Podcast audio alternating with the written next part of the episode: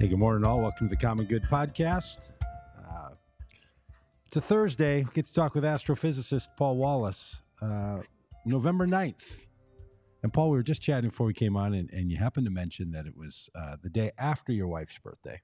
That's right. Well, happy birthday. And it's actually my late father's birthday today. Oh, well, happy birthday. We used to all get together and have, parties with both of them back in the day. And then we're all reminded that someday that's going to end. That's it. Good morning, everyone. If there's someone you love who has a birthday soon, someday you won't. You are going to die. It's still their birthday, I guess. They're just not still alive. It's still their birthday. Yeah, because really what we do with birthdays is we really treat them like this is we're happy you're alive day. Exactly. Right. Like after someone has passed on, which both my parents have, their birthday is still meaningful, but it's the whole point was you were born and you're alive. I mean, afterward, it's sort of a It's like it's like a memory. Yeah. Well, a couple of days ago, we did the Tuesday morning podcast where the conversation partner is Rob Bryersy. It was his wife's birthday. Dang. Just like 48 hours ago. Yeah. Wow. I get it. Everybody has a birthday. It's really not that big of a deal. But it's kind of interesting that in the same week, back-to-back guests have wives with birthdays right around the podcast time. These things happen, yeah. So, I mean, it's actually kind of funny. If you get like 50 people in a room, I can't remember the odds, but if you get 50 people in the room, it's super likely that two of them have the same birthday. Really? Like those are the numbers? Like 50 people? Yeah, like 50 people, and on the odds are like it's like 70 or 80% that two of them have the same number, same birthday. I could work it out, but I can't remember the exact number. Be clear, I'm not saying that you just guess a day like November 15th. Yes. The issue is that two people will have some pair will have the same birthday sometime in the year. Yeah, that's even more unbelievable that rather than just picking a day like November 15th, you're right. Like, no, July 5th, if I'm in a room with 50 people, there's some other person over there that not me. No. The point is two people will have the same birthday. How do you figure that out with math, by the way? What we could do it the next podcast. Would that be a dream? I'll set up my whiteboard back here and step everybody through it. Don't be teasing me now, Paul.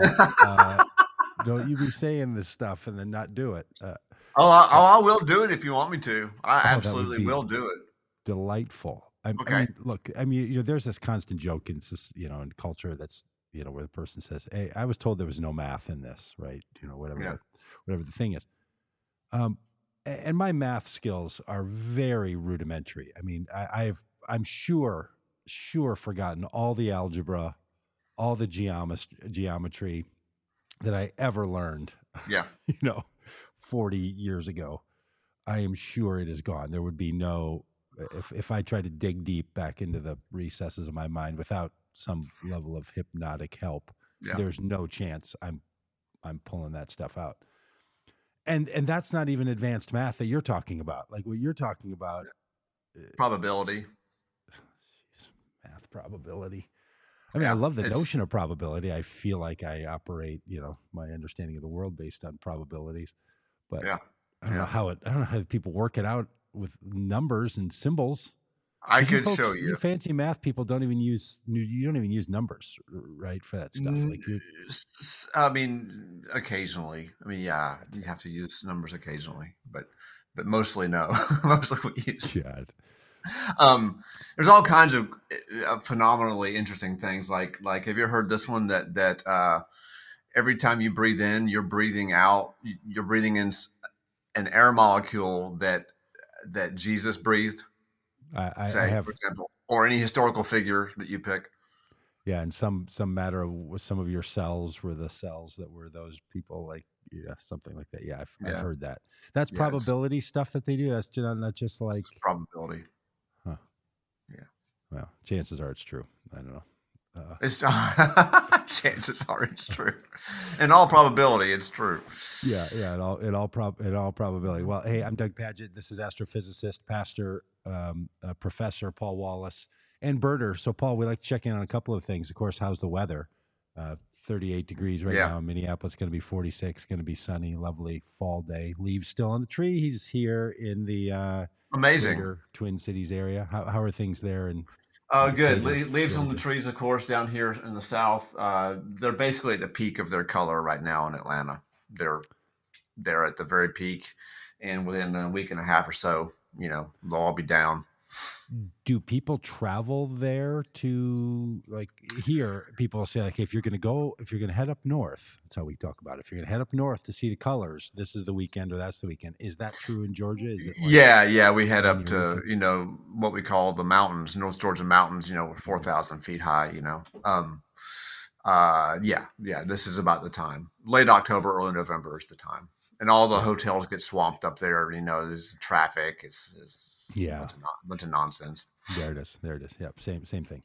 Hey, do you know this idea that, I guess it's not an idea, it's just sort of a fact of nature that people use to talk about other things, that tree leaves are now in the fall, their color, the tree's true color. And in the summer, that color is covered up by the chlorophyll that it's producing. That's why they're green. I've never heard that.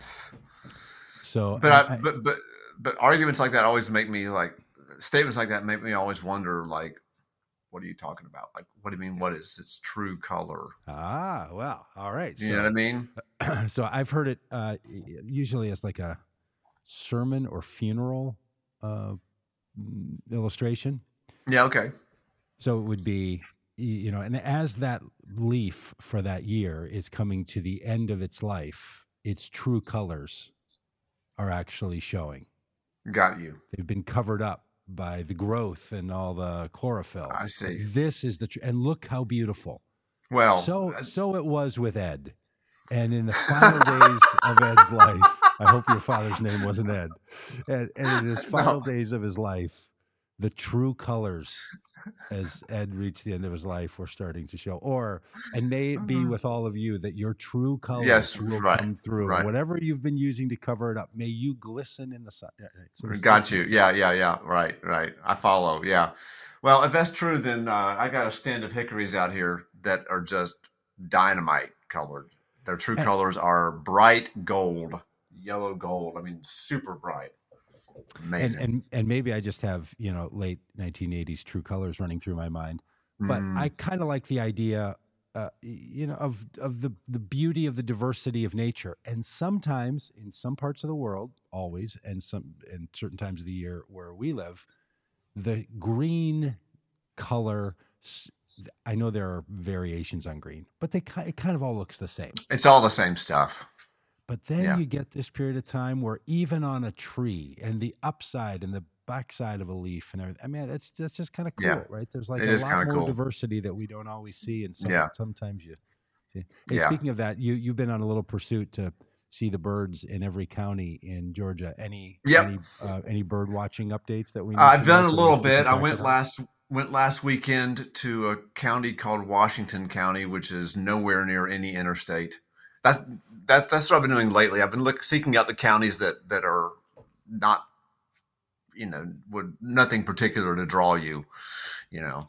And so I went to Washington County, went to a state park there, and I birded for about 4 hours last Sunday morning. It was my church. I about once a month I skip church and go to go birding. So that's what I did.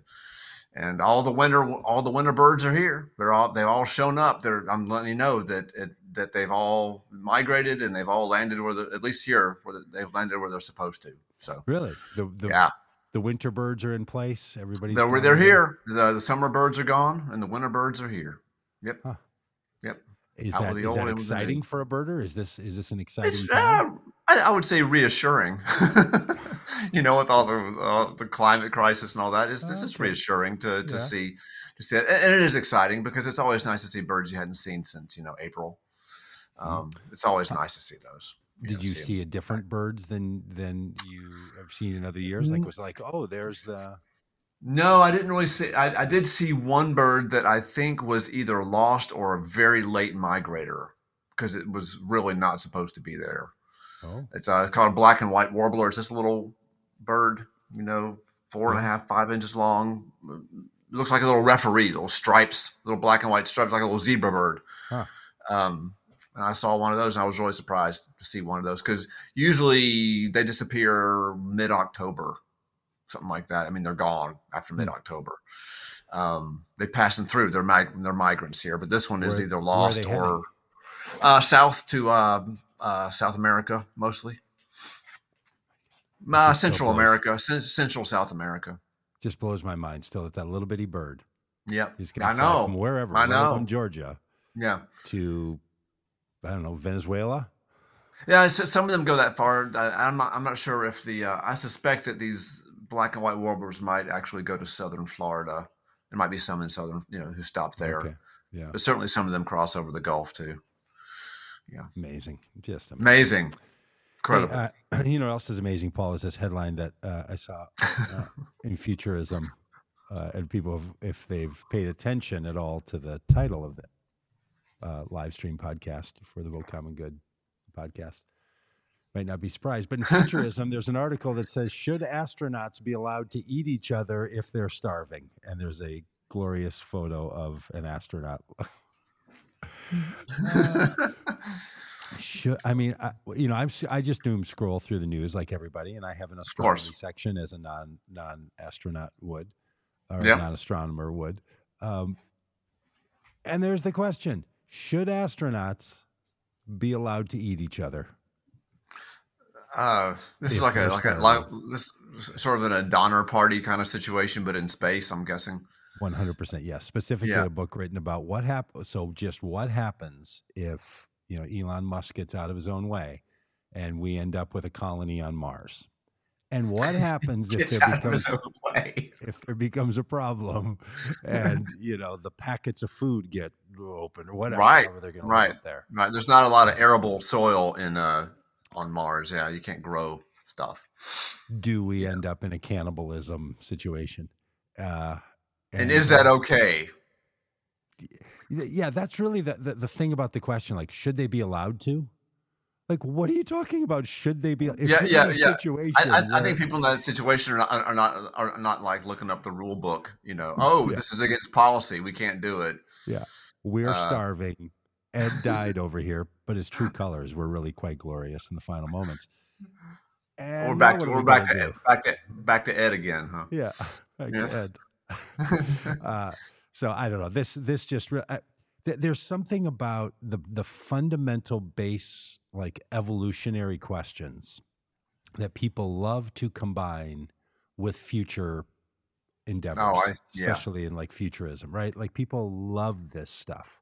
Like, sure, we're ultimately going to get our bodies off of this planet, and not just having people live in lower atmosphere up in the space station, but people might be up on the moon for long periods of time, or maybe we get up on Mars. Like that stuff is a coming.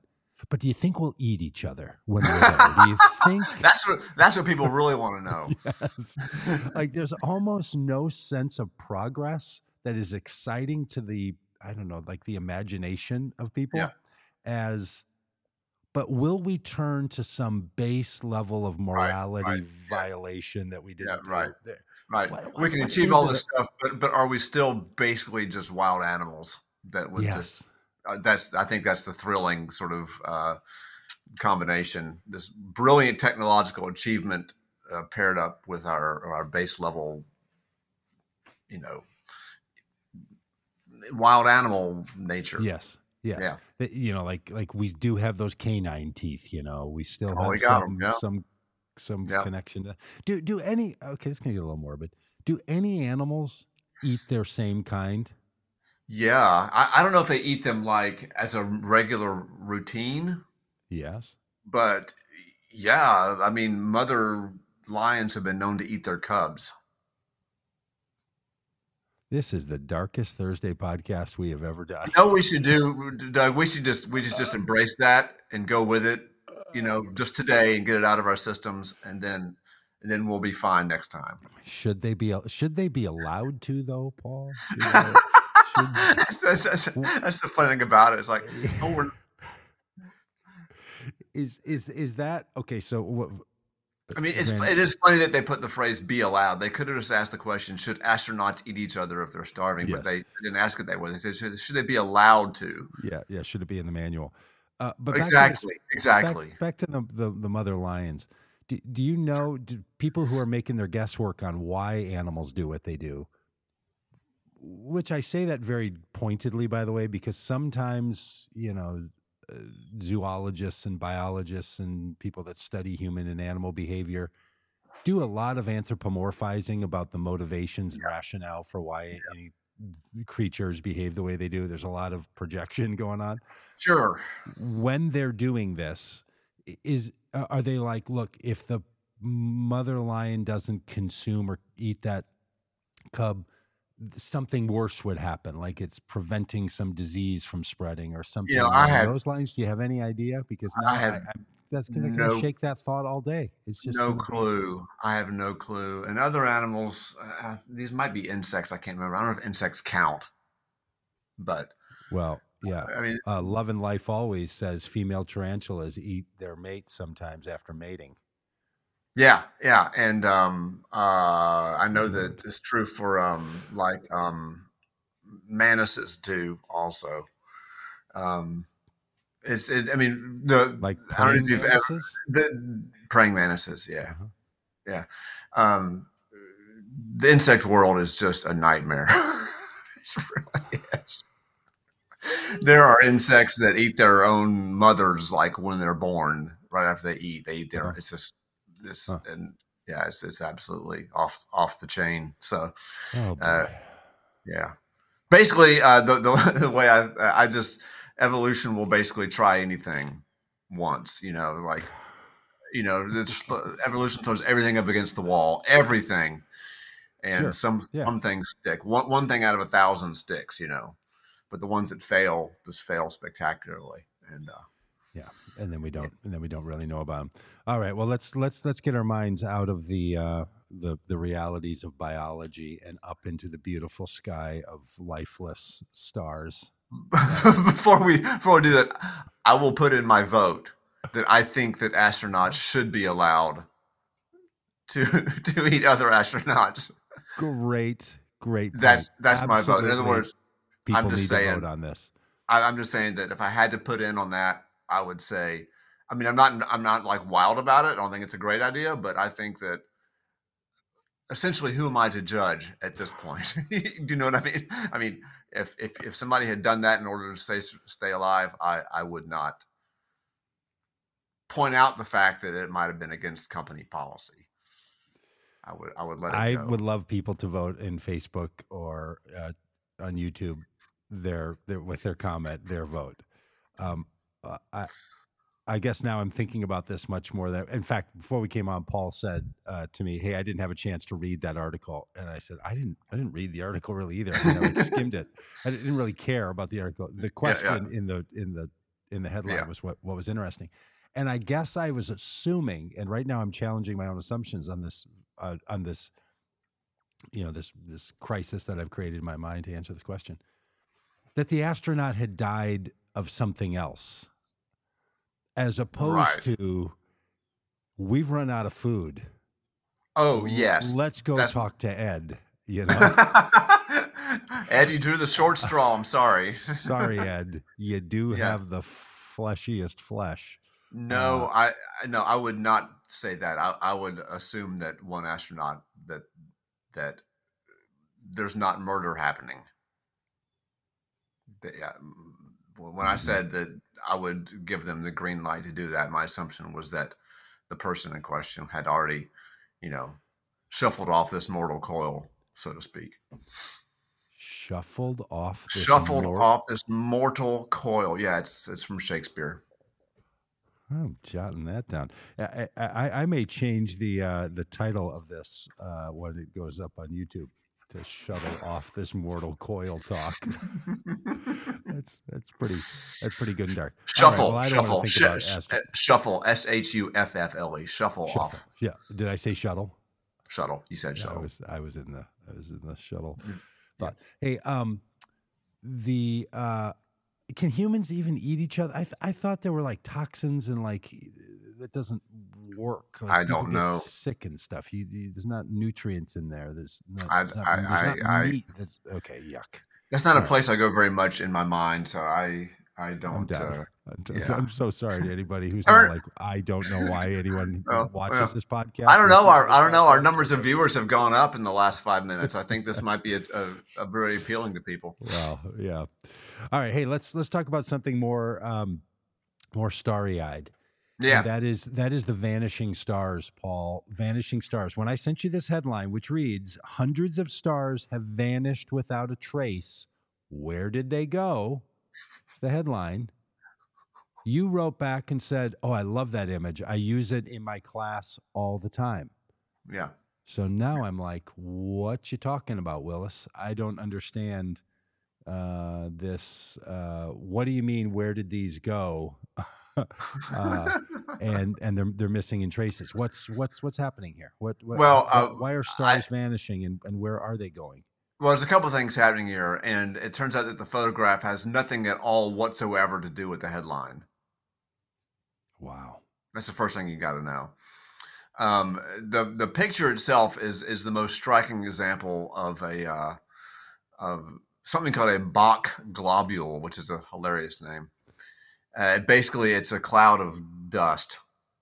Okay. Well, will you describe the photo, since you know it well, for people who aren't looking? Basically, it's what you have is a field of very bright stars, very densely packed stars, and right in the middle of the field of stars, there's this big empty space. Like it looks like bean shape, yeah. It's kidney bean shape, and it looks like there's no stars there, but that's not true. There are stars there.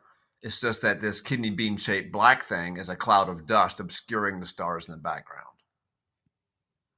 There are stars behind it, but you can't see it because the dust absorbs the light from them.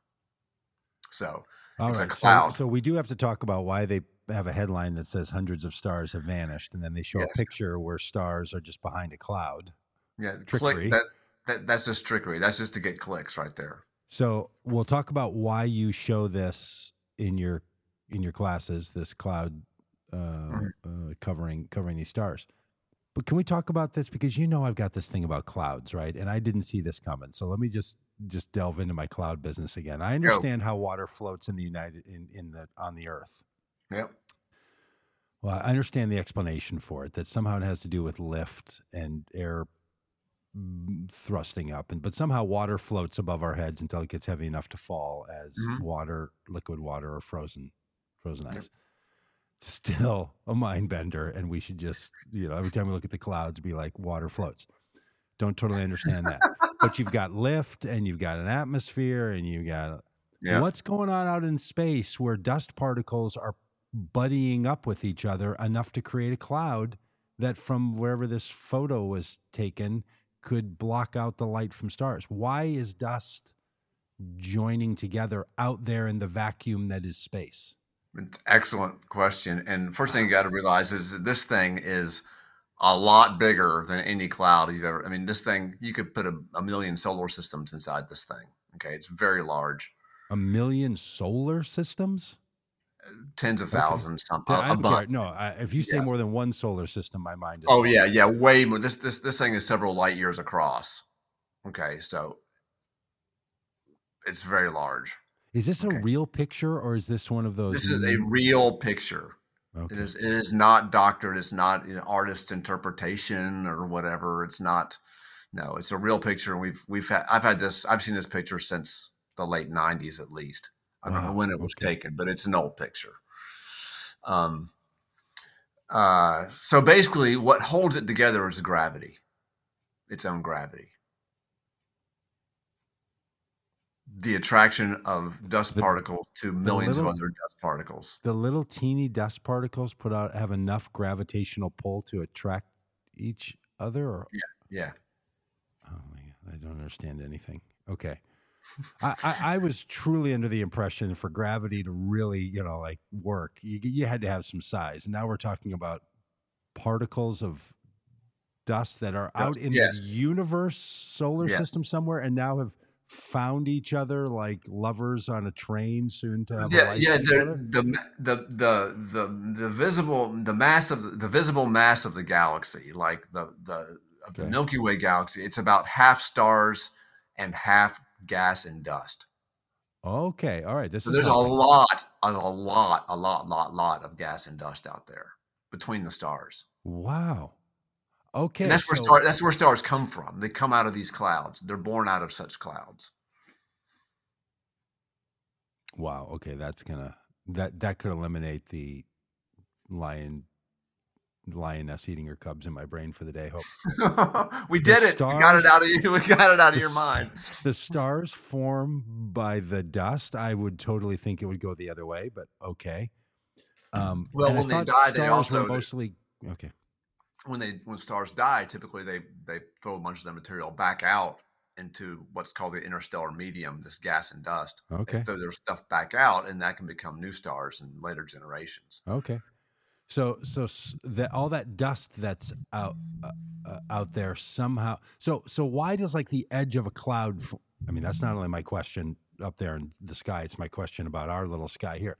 Why the edge of that cloud? What if it's gravity and it's grabbing all this stuff? Like, why is there that what looks like from, I don't know, so far away, if we're talking about light years across here in this photo, like it's forming itself dense enough to have like an edge to it. You see what I'm saying? Yeah. Yeah. And it does look that way from a distance, but if you've been on a plane and you've seen, when you get up closer to a cloud, it starts getting, you see that bright edge is not nearly so well defined as you thought. Good point. Yeah. Okay. Yeah. All right. Same thing here.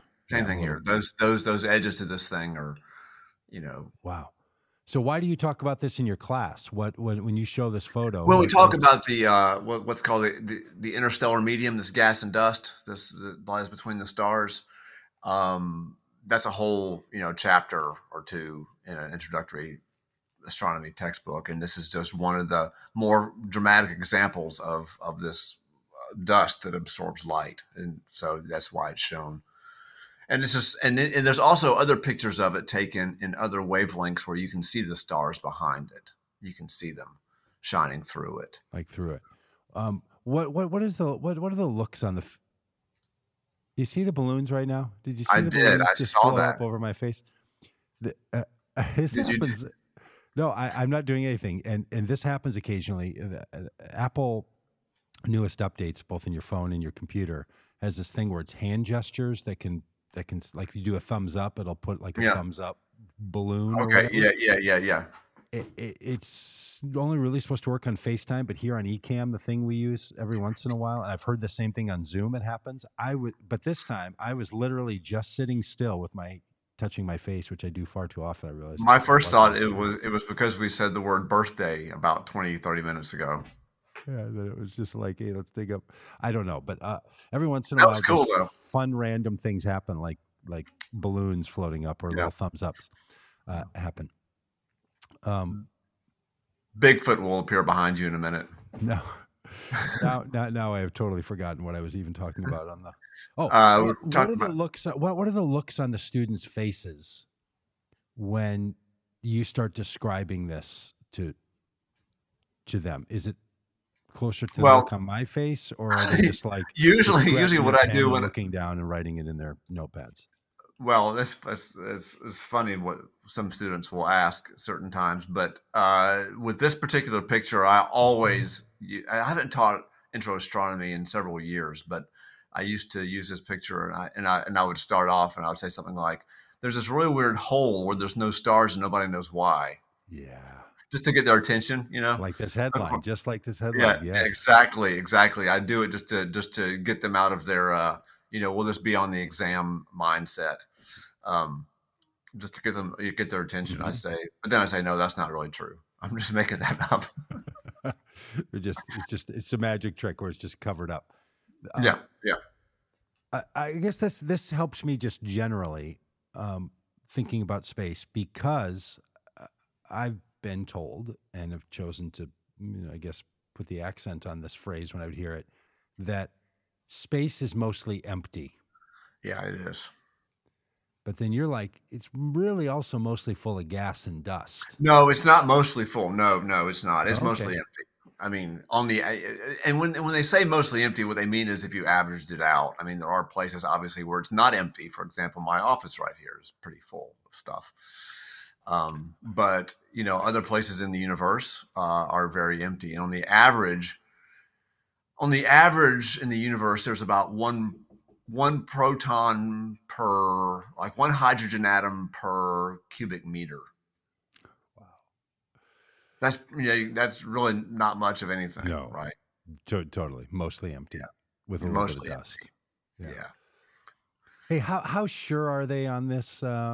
What's the confidence level on the gravity to dust cloud things? Are we talking like no one really disagrees with that? I know in science nothing is. You mean that gravity is holding this dust cloud together? Uh-huh.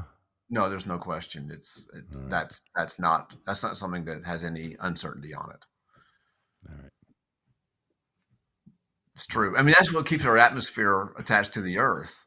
All the little air molecules in our atmosphere are being pulled, held onto the Earth by the Earth's gravity. If we turned off Earth's gravity, we'd lose our atmosphere. Mm-hmm. Mm-hmm.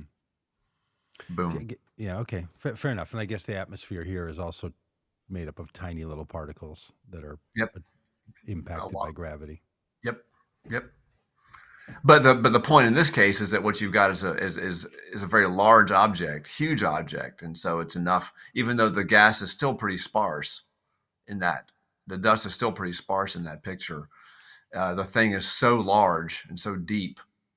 From our point of view perspective, we're looking through light years of dust when we look at that picture. We're looking like along the line of sight. It's like light years of dust.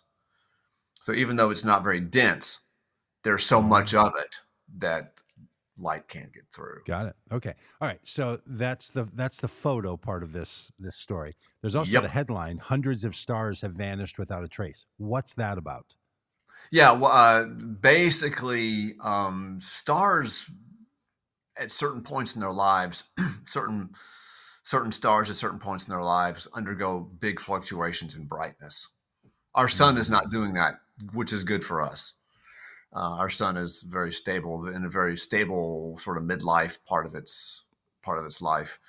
But some stars that are more massive than the sun end in supernovas, but the supernovas don't always happen in a nice gradual. I mean, the stars tend to flicker on and off and get bright and get less bright at the end. They get unstable, and so their brightness changes. And so when they say hundreds of stars have vanished without a trace, that doesn't mean the stars have actually vanished. That means that sometimes we can see them and sometimes we can't, because sometimes they're above the threshold of what we can see and sometimes they're below the threshold of what we can see as they vary in brightness. I mean, this is really a human-centric perspective. Right. Vanished from our perspective. They've come and gone, maybe. Yeah, they've vanished. Sure. No. But they're still there. They're still doing their thing. Well, all right. But they mentioned this thing. Why do you think this is a question then for an article and stuff? What are they getting at? I think that the science itself is interesting. The idea of these stars about to go supernova that vary a lot. I think there's a lot of interesting science there. But will they also throw a little science fiction in here? If you read the sub-headline, it says explanations range from failed supernova to much more unlikely. I think I would underline and italicize the word much. Much more unlikely, so-called Dyson spheres. Okay. That phrase. This is a sci-fi angle here. All right, let's hear it. Okay, the idea here is that a guy named Freeman Dyson, a physicist, one of these people that sort of thinks and, kind of off the beaten path a bit, Okay. Like the type. Yeah. And he talked about like if we advance as a civilization and we wanted to have essentially a limitless energy source, what could we do? And what we could do is we could build a sphere around the sun to basically trap the sun's energy, because the sun's energy is so, it would be limitless for us. And so if we built one of these spheres, it could block out the sun. Right. If we had something large enough to actually encircle the sun, that if we were a distant civilization looking back at ourselves, we would see our sun go out, because this Dyson sphere would cover it. So one of the options is, these are not stars that have gone to supernova. These are some advanced civilization that's created a giant sphere, and they're hiding behind it, like hiding behind a dust cloud. Exactly. Oh my gosh, that's awesome. That's awesome. So he's like, oh no. This is not stars flickering and burning out and going supernova. By the way, one of the great phrases that I'm surprised is not part of our just vernacular. Like, it was unbelievable. I was so in it, I just went full supernova. Like, why we don't talk about that? We should work on that. We should try to just bring that into our discussions here. Totally. This podcast is full supernova at this point. Yeah, folks. Yes, right. And then eventually, that could catch on. Yeah. I think there's a band called Supernova, maybe one I've heard of. Okay. So his idea is, what we're seeing out there with flickering, vanishing stars is proof that there's advanced civilizations out there creating power sources. Right.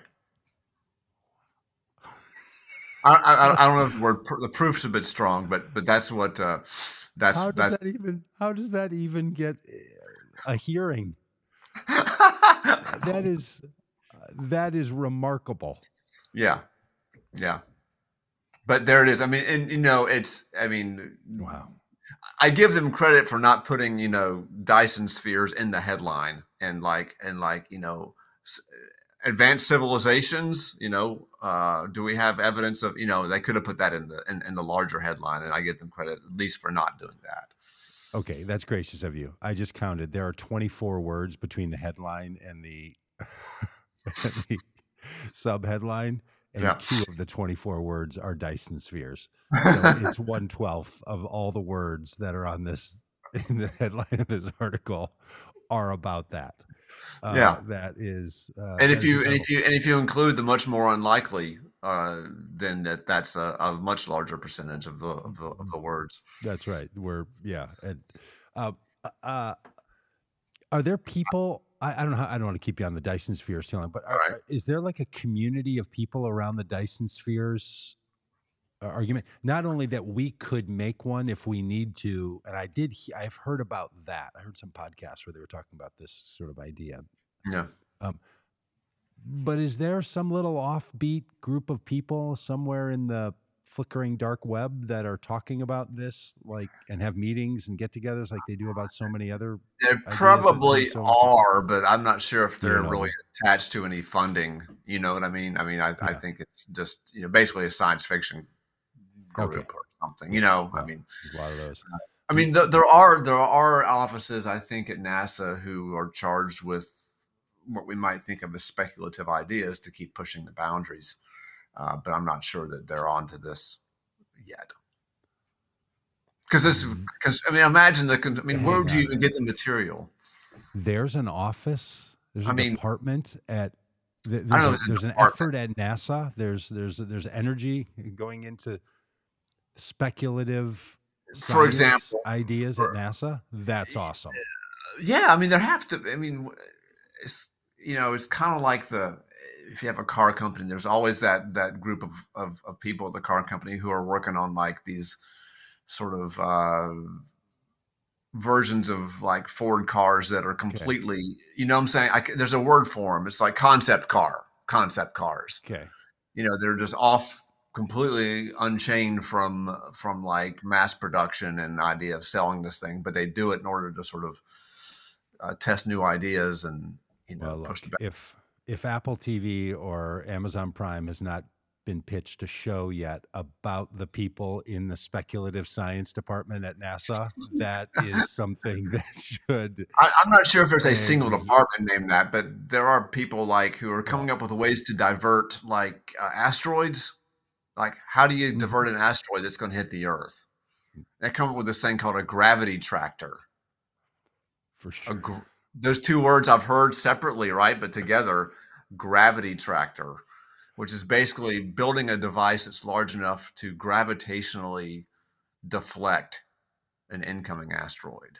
Wow. And I hope in Einstein-like fashion, it's one word too. I hope it's not even two words. I hope it's, one word. Yeah. Well, look, I can already spec out the show on this thing. And whether it's true or not that there's a department, there's a separate little part of the building where these folks are. And there's one person in there, and she's really on to something, but everybody thinks that she's, you know, just part of that speculative group, and they don't give her anything. And she's, you know, here's the premise of the story is to follow the life of her. And then the cast of characters that are in this, and then all the straight-laced scientists that won't listen to the truth about all this thing. Oh, lovely. And you've got like at major scientific labs, like at Los Alamos, right? They've got people doing theoretical stuff that is just completely, it's just, you know, it's like they pay people to sit around and think and to, I mean, they're not just average people. These are like, you know, but you know, I mean, the theoretical division of Los Alamos, right? There's some crazy stuff they're thinking about. Wow. They need to make this popular culture. All right. I think we had a couple more things. 4.5 billion years ago or so, another planet crashed into Earth, and we may have found its leftovers. Now there's another just fabulous headline. A great photo for people that aren't looking at it. Like, there's an artist. I'm sure this is an artist rendition and not a real photo, fair enough. Yeah, absolutely. It's just crazy looking.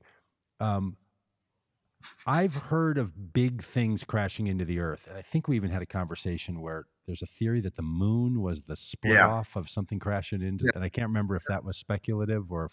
And when I first saw this headline, my thought was, yeah, we found the leftovers. You see it every night because it's the moon.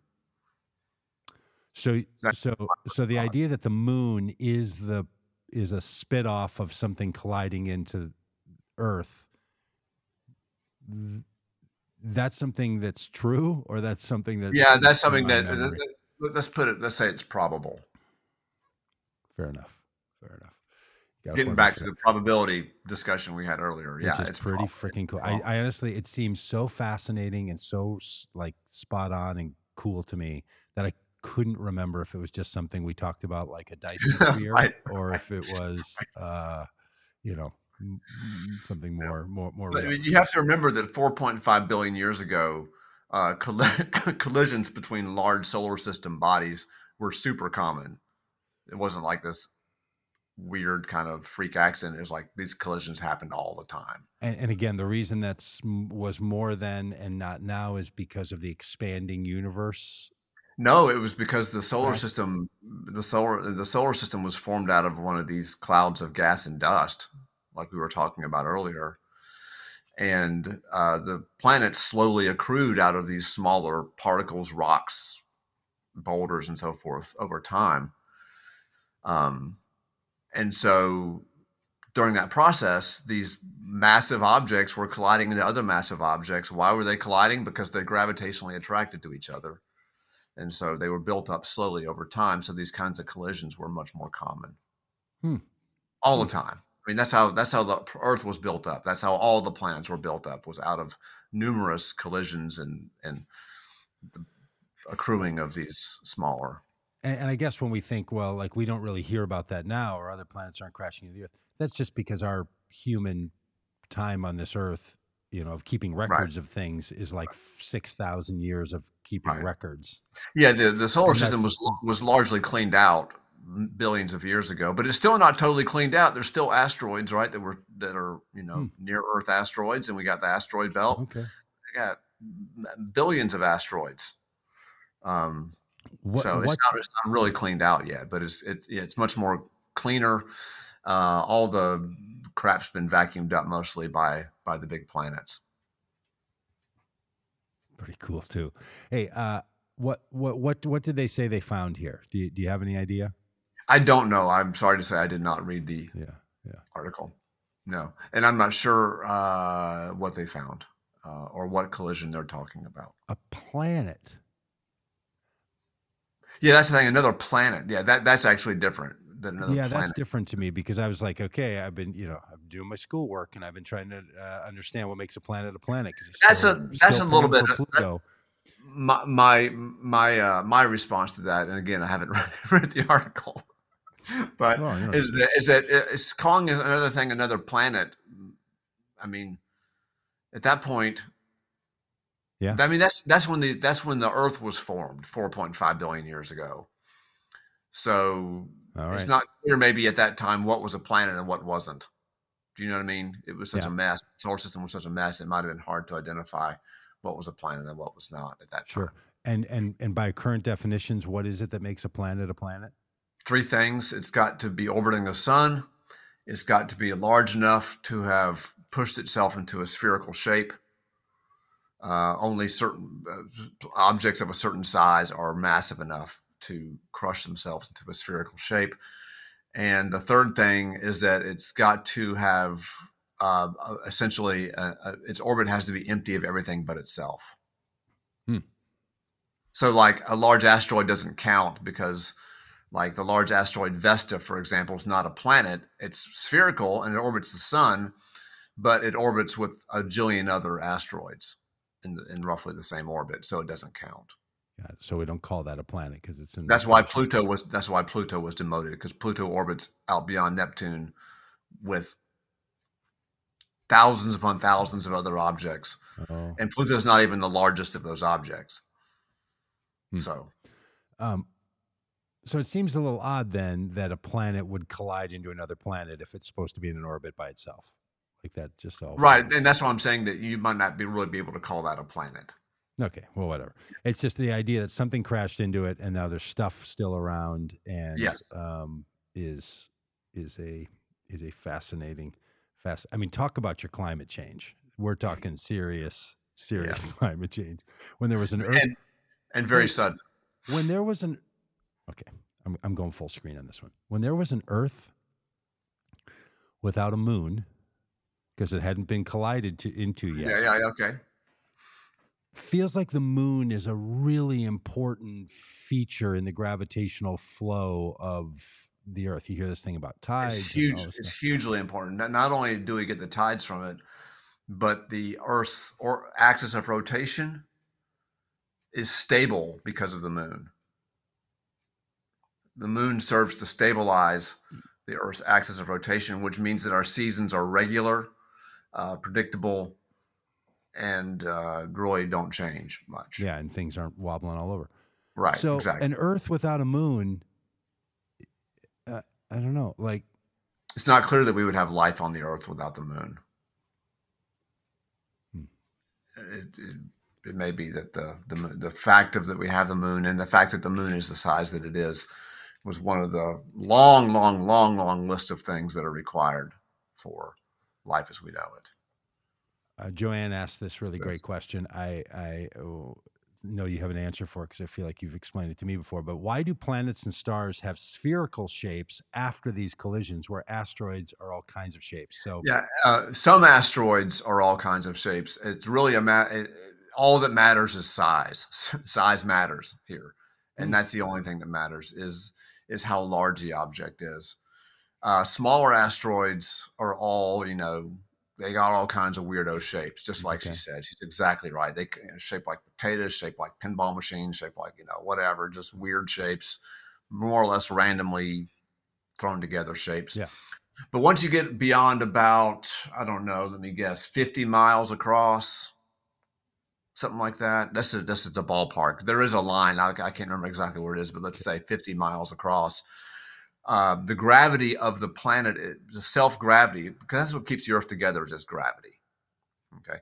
The self-gravity of the object is so strong that it crushes itself into a spherical shape, because that is the shape that in which every bit of the planet is closer on the average to every other bit of the planet. There's something about a sphere, oblong sphere that it's this is as close as the particles can get to each other. On average. Yep. if you've got all the pieces of the earth, imagine breaking the earth up into a billion little pieces. And you want to ask yourself, how can we arrange these pieces so that they are on average closest to each other? That would be a sphere. So that's, and gravity is, that's effectively what gravity is. Gravity is always pulling things together. Gravity wants things to be as close together as possible. Ah, I like that. I like that. Gravity's just all about closeness. That's Gravity's like grandma at Thanksgiving. Just, can we all come into the house? I know it's crowded and sweaty in here, but can we all just climb on in? That's gravity. Let's get close. Okay. So, so enough size, because somehow gravity is related to size, which again, it's related to distance between the closer two objects are, the stronger they pull together. Boy, there's another little emotional life lesson. So many. The closer they are, the more they pull together. The dust clouds still. These are the things I thought I knew, and this is where the dust cloud gets. Yep, you're connecting the correct dots here. Yep. Yeah, I'm getting a little confused about that. All right, one last quick story, and then we'll do some other questions people have. The planets, Jupiter reach. This is the headline: the planets the use of a colon. Jupiter reaches opposition and other must-see events on the solar system. When I sent this to you, you said, "Oh, I totally understand what that is." I didn't. I've never heard the phrase opposition related to any of this because I'm not an astrophysicist. Sure. But what are they talking about? Jupiter reaches opposition, and all right, what is it, and why does that matter? Well, it matters. Let me ask you this: have you ever seen a full moon rising? And when does a full moon rise? Do you know? I've seen a bad moon rising. I don't know that I've ever seen a full moon. A full moon rises at sunset, always. Okay. Because it is opposite the sun in the sky when it's full. It's got to be. The moon is at opposition when it's full. It is at the point in the sky directly opposite the sun. So they're using the term here, opposition, to mean opposite position kind of thing? Yes, like opposite position of what? The sun. So Jupiter's at opposition when it's 180 degrees away from the sun. So if the sun's setting in the west, Jupiter is rising in the east when it's at opposition, directly across the other side of the sky. Huh. I'm actually pointing east. That's why I did that. Well, wherever. Yeah, east from where you are. West from where somebody in, Beijing is watching this. Yeah. Okay, so so this is a big deal that now in the rotation of things now, Jupiter is... Well, yeah, there's a couple things about it. Number one is we're closest to it. It turns out that the Earth is closest to Jupiter at opposition as well. And Jupiter stays up all night long. Wow, like a party kid. Mm-hmm. But there's another song there you could reference as opposed to Bad Moon Rising. Exactly. You got Bad Moon Rising. Yeah. So basically when it's an opposition. Next open mic song set coming into form here. So basically when it's an opposition, it is brightest, it's largest in the sky. It looks because it's closest, it's brightest, and it looks larger on the sky. And also, how long do we get Jupiter in opposition? I mean, technically speaking, it's only for an instant, but practically speaking, it's for a week or so. Oh, right, and nowish, like if people look up in the sky, they're going to see. Yeah, if you look west at sunset and you've got a clear horizon, you'll see Jupiter coming up. Yep. Really? Wow. Hey, that's a nice little note. There you go. I mean, that's a nice way to finish all this conversation, right? Everybody goes out and looks west at sunset when you can, which now around here, right? Sorry. It's like Look east. Look, I said west. I meant to say look east at sunset. Look east, young man. Just like the sun rises in the east, all the stars rise in the east, and so do the planets. So the Jupiter's coming up in the east at sunset tonight. So look east with you have to have a clear horizon, though. Pretty clear horizon. It sounds like another song. I'm sure it is. Why do all the planets have to rise in the east? Because the Earth rotates that direction. From west to east. Okay. Yep, that's it. That's the only answer, because we're it's not the Jupiter rising, it's us being rotated so that we can Jupiter's within our line of sight. So because it's Earth only on that side, I'm pointing east. So it's only on that side. It's not over on that side. So we rotate around. We see it. Yeah, over there. The Earth is in the way. The Earth gets out of the way, in such a way that things rise in the east because it's rotating west to east. So we look east, and if you see something, what is Jupiter going to look like to an average person? You know, if Kimberly goes out here, you know, in Minnesota, and she looks east around sunset, which is going to be like between 4:30 and 5 o'clock here. Yeah. Yeah, like it looks like a bright star. Oh, it won't flicker quite as much as stars do. You know, stars, especially on the horizon, twinkle. A planet won't do that as much. But it's almost directly east, and it would look like a pretty bright star. You're not going to really see a shape of it or something like you do. No, you can't see the red spot. You know, you can't see all the moons and all that. Jupiter. But it's just a bright. Yeah, I know. Is this a big deal for people? Are there people who like have religious communities or stargazing communities? Do you know that gather together? It's a big deal. It's a big deal for hobby skygazers. You know, and sometimes it's useful for. People who want to make observations of Jupiter because it's up all night long. So you have all night to look at it. You know, if you've got a ground-based telescope looking at Jupiter, opposition's a great time because it's closer, it's brighter, and it's up from dusk until dawn. How often does it go into opposition? Jupiter goes into opposition. I'm going to go out on a limb here and say once every 1.5 years, maybe 1 year and a few months. Okay. So, I wanted to guess 1.1 years. So every 13 months or so, 13 or 14 months. Yeah. So it's not that uncommon. It's not uncommon. Yeah. Yeah, but it's a thing people are going to see and notice. Hey, do you have time for one more question? Yabbits has a question. Is there a core to the moon that's hot? I suspect, I don't really know much about that, but I'm trying to think back to my last time I taught. I think that the core of the moon is still warm, but I wouldn't say it's hot like the Earth's core is hot. If there was a lot of heat inside the moon leftover heat from formation and all that, then we would see evidence of it on the surface. There'd be some kind of tectonic activity, or there'd be some kind of volcanism or something, but there's nothing like it. The moon is dead geologically. So it's not broiling around in there. Right.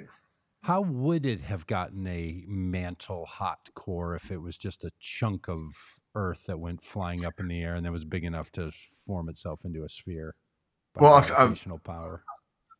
Two things, really. The Earth's heat comes from two things. One is what I call the heat of formation, which is just basically when you take a bunch of rocks and throw them together really hard, they get hot. And so it's like they just get hot from the friction from the crushing them together. Just the friction is the right word.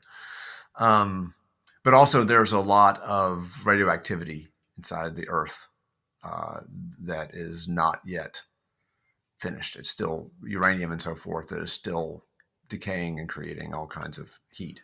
So a little bit of that could have pumped up to the moon and taken it. Yeah, but the moon is a smaller object. And so if you imagine you've got a hot potato, two hot potatoes in the oven, one's big and one's small, you pull them out, the small one's going to cool off a lot faster than the big one. So the Earth is not quite cooled off all the way. So is the Earth going to cool off too much to stop life before the sun burns out? Which cataclysm is coming? No, I don't think it's going to bring it into life, but it might bring it into plate tectonics. It might bring it into volcanoes. Oh. But I think I don't think it's going to bring it into life. I don't think that is necessary for the sustaining of life, but it might be necessary for the beginning of life. Wow. Okay. And there's something about the electromagnetic pulls that have to do with all this mantle business, right? Because doesn't that shift at some point? Aren't they afraid that's going to happen? I feel like in one of the podcasts,